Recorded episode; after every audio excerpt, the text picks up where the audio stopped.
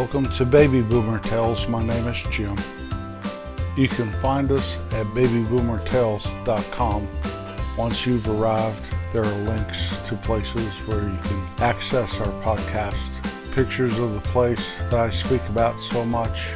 And yes, there's a picture of me when I was about five years old, sitting on my donkey Jenny. Thank you for riding along today. You're always welcome here. There's one piece of business I need to take care of real quickly, and that is our podcast is released every Wednesday morning at 3 a.m. And most places get it right in that time frame pretty quickly. I've been having a couple issues. One is with our webpage. There's a page there that gives all of our podcasts. You can scroll down and access the podcasts. Well, it's been coming on a couple hours, two, three hours later. And Google Podcasts, for whatever reason, is not publishing it on Wednesday morning. I've been having some problems with it going clear into Thursday afternoon or so. It says it's there, but it doesn't show up. I've been in contact with them they've given me tools to correct it, but it doesn't seem to correct it. So we're working on that. Usually later in the week by Thursday afternoon or Friday, you can get the Google podcast. But everywhere else, Wednesday morning, you can find us on many, many avenues to listen to our podcast.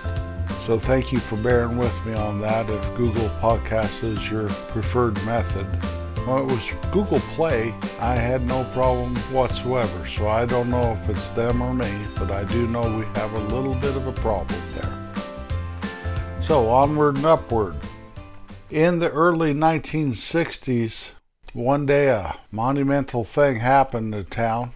That is, the Conoco gas station put up a brand new sign. It was no ordinary sign.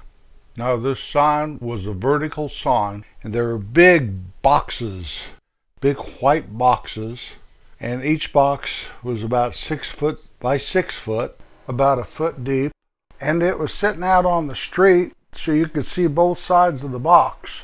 So on one side there was a C, on the other side there was a C. Next one down, one side was an O and the other side was an O. So this sign was at least 50 to 60 feet tall. Each one of these boxes spelled out C O N O C O in a vertical fashion so you could see it from one end of town to the other end. So when you drove into town, coming up over the viaduct and turning left on a main street there, you could see that Conoco station that was on the west end of town, clear from the east end of town. Well, it didn't take very long, and the Texaco station put one up almost identical. The main difference, they each had those six foot by six foot boxes that had letters, and the only difference between one saying Conoco and one saying Texaco, they were both 50, 60 feet tall. The base of it the last letter in it was about 15 feet tall and went up from there. The Conocos had their supports on the top of the letter, and the Texaco, their support was on the bottom of the letter. But besides that, the boxes were white, the letters were red. They were both almost identically the same height, about four or a five story building tall. It was amazing. There was nothing taller than that in the county besides the mountains than those two signs. Well, shortly after the Texaco put theirs up, the standard station on the east end of town, right when you're crossing that viaduct, turning into town, they put one up, but it was horizontal. It was every bit as big. It just didn't go vertical, it went horizontal. Next thing you know, the Enco put one up, it was a horizontal sign. And then the Chevron put one up, and it was a horizontal sign. And the letters just stood there, not in a box, and it had the Chevron logo. Well, it wasn't long, and the Phillips 66 put a sign up, and they were on the east end of town. So the Standard and the Phillips were trying to get your gas business before you even could see that Conoco station down there. I believe all the Phillips was was that big logo of theirs.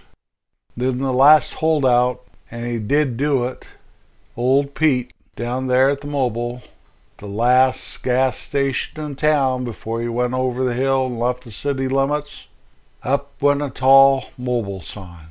And it just said Mobil on one piece, and all these things lit up at night. It was really quite striking, and it's the only place I saw it for a while was there in my old hometown. The only station didn't really have that, as you would dip over the hill, is going towards the road that would take you to the national park. There's a little bitty independent gas station down there. I think we called her K Woods, and they barely had a sign at all. But they did have the first self-service gas station.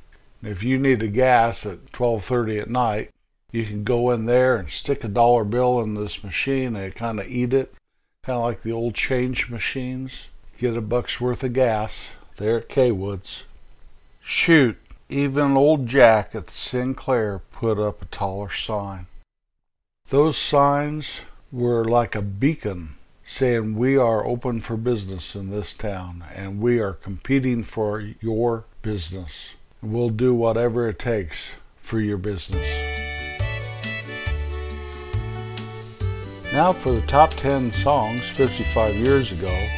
That is the top 10 pop songs this week in 1966. Number 10, Somewhere My Love, Ray Conniff and the Singers. Number 9, Mother's Little Helper, the Rolling Stones. Number 8, Sweet Pea, Tommy Roe. Number 7, Summer in the City, The Lovin' Spoonful. Number six, Hungry, Paul Revere and the Raiders. Number five, I Saw Her Again, The Mamas and the Papas. Number four, by Crispin St. Peters, The Pied Piper. Number three, by Sam the Sham and the Pharaohs, Little Red Riding Hood. Number two, Hanky Panky by Tommy James and the Shondells. And the number one song this week, 55 years ago, by the Troggs, Wild Thing. You make my heart sing. I love you. Those Troggs were pretty cool. Other signs that were iconic in the 60s while I was growing up in that little town. A town that Main Street was four lanes wide. Speed limit was 30 miles an hour. But old Vern, the town marshal, would have to sit there and try to keep them down at that because people want to drive much faster through town. It didn't matter if we had wonderful lit up signs, they were five stories high or not. But the Thunderbird Motel, big motel sign with a neon Thunderbird that lit up in several colors. The Trail Riders Motel, very much an iconic sign that's there today. It's changed a little over the years, but not much. Guy riding a horse, all in neon. And the one sign that will always be the most famous sign in the history of that town was the trading post sign. That old cowboy walking down the street, decked out in boots and hats and Levi jeans, snap up shirt, inviting you to come on in, shop a spell. It's one of the best signs I've ever seen in my life, guaranteed. In the 1980s, the town created a sign code.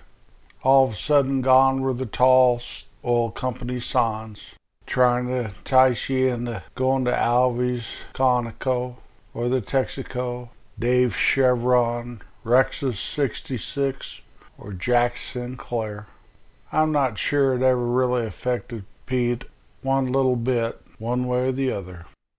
Now the town planted trees up and down on the sidewalks there, and the trees started to get larger and larger and started to cover up the smaller signs. It got so bad one time Ralph down there at the Long Branch took a saw out and cut the tree down. The local newspaper captured a picture of him holding a branch and a saw, proclaiming a short but well deserved victory for the local merchants in that town. You see, my hometown, the main street was not one of those quaint little walk down, stroll down, quiet little street with nice little shops. It was right on a major U.S. highway in the middle of a tourist area where people were coming and going, and we were just a blip on the screen of where they were headed. My town had the school and the business, but it really didn't have the tourism. I think that's changed now as time has gone on. There's golf courses and ski areas and all this stuff around there anymore that we really didn't have in the 60s and 70s. They call it progress, and a lot of it is. And I don't care if your gas station sign is a hundred feet tall or fifteen feet tall. It really doesn't matter to me. Understand why they did it. For when you come up the hill and cross the river and get up on the viaduct, start going from going north to going west, and there's the town laid out before you for the next six blocks. If you see that Conoco sign down there five blocks away, you're likely to go on down there and bypass four or five other gas stations. Just the way it is. I think it was probably pretty good advertising. The signs probably paid for themselves. I tried to find a picture of those signs, and there's one picture out there that shows Main Street and shows most of those, and that's how I could remember the Enco station. I've forgotten all about that service station being at that vacant lot. I don't know if it's vacant anymore, but after they left town, it was vacant for years. So that picture helped me as I was creating this podcast today. But there were so many other signs that we didn't talk about, like Payne's Cafe and the QZ Motel, Columbine Cafe, the Gamble's Store, and the drugstore. There's one thing every small town in America has in common, and that is there are hardware stores and restaurants and grocery stores and parks and churches and liquor stores and clothing stores and drug stores and schools and gas stations and doctors and dentists and mechanics and realtors and wonderful people going about their everyday lives trying to make a living, trying to raise their families, trying to make it the best way they know how. Now, some of those small towns may not have some of that stuff listed. Some small towns may have more. So we have to have signs in that little town. We have to let somebody somewhere that's driving through know where we are and who we are can't just have a little old sign painted on your window and expect people come in and shop with you at that town. You have to have a sign that's advertising you're there and you're proud of it and come on in. After all, we do live in the United States of America, and by golly, if you own a business there, you're darn proud of your business. You've worked really hard. You survived some things a lot of people can't survive. Come on in and spend a few bucks We'll make you happy, maybe you can get a Colorado t shirt. Thank you for coming along today. Having you here with me always means so much. I'm glad that we can share the ride together. Always be kind. There's really no other way. I'll be back next Wednesday. Peace out.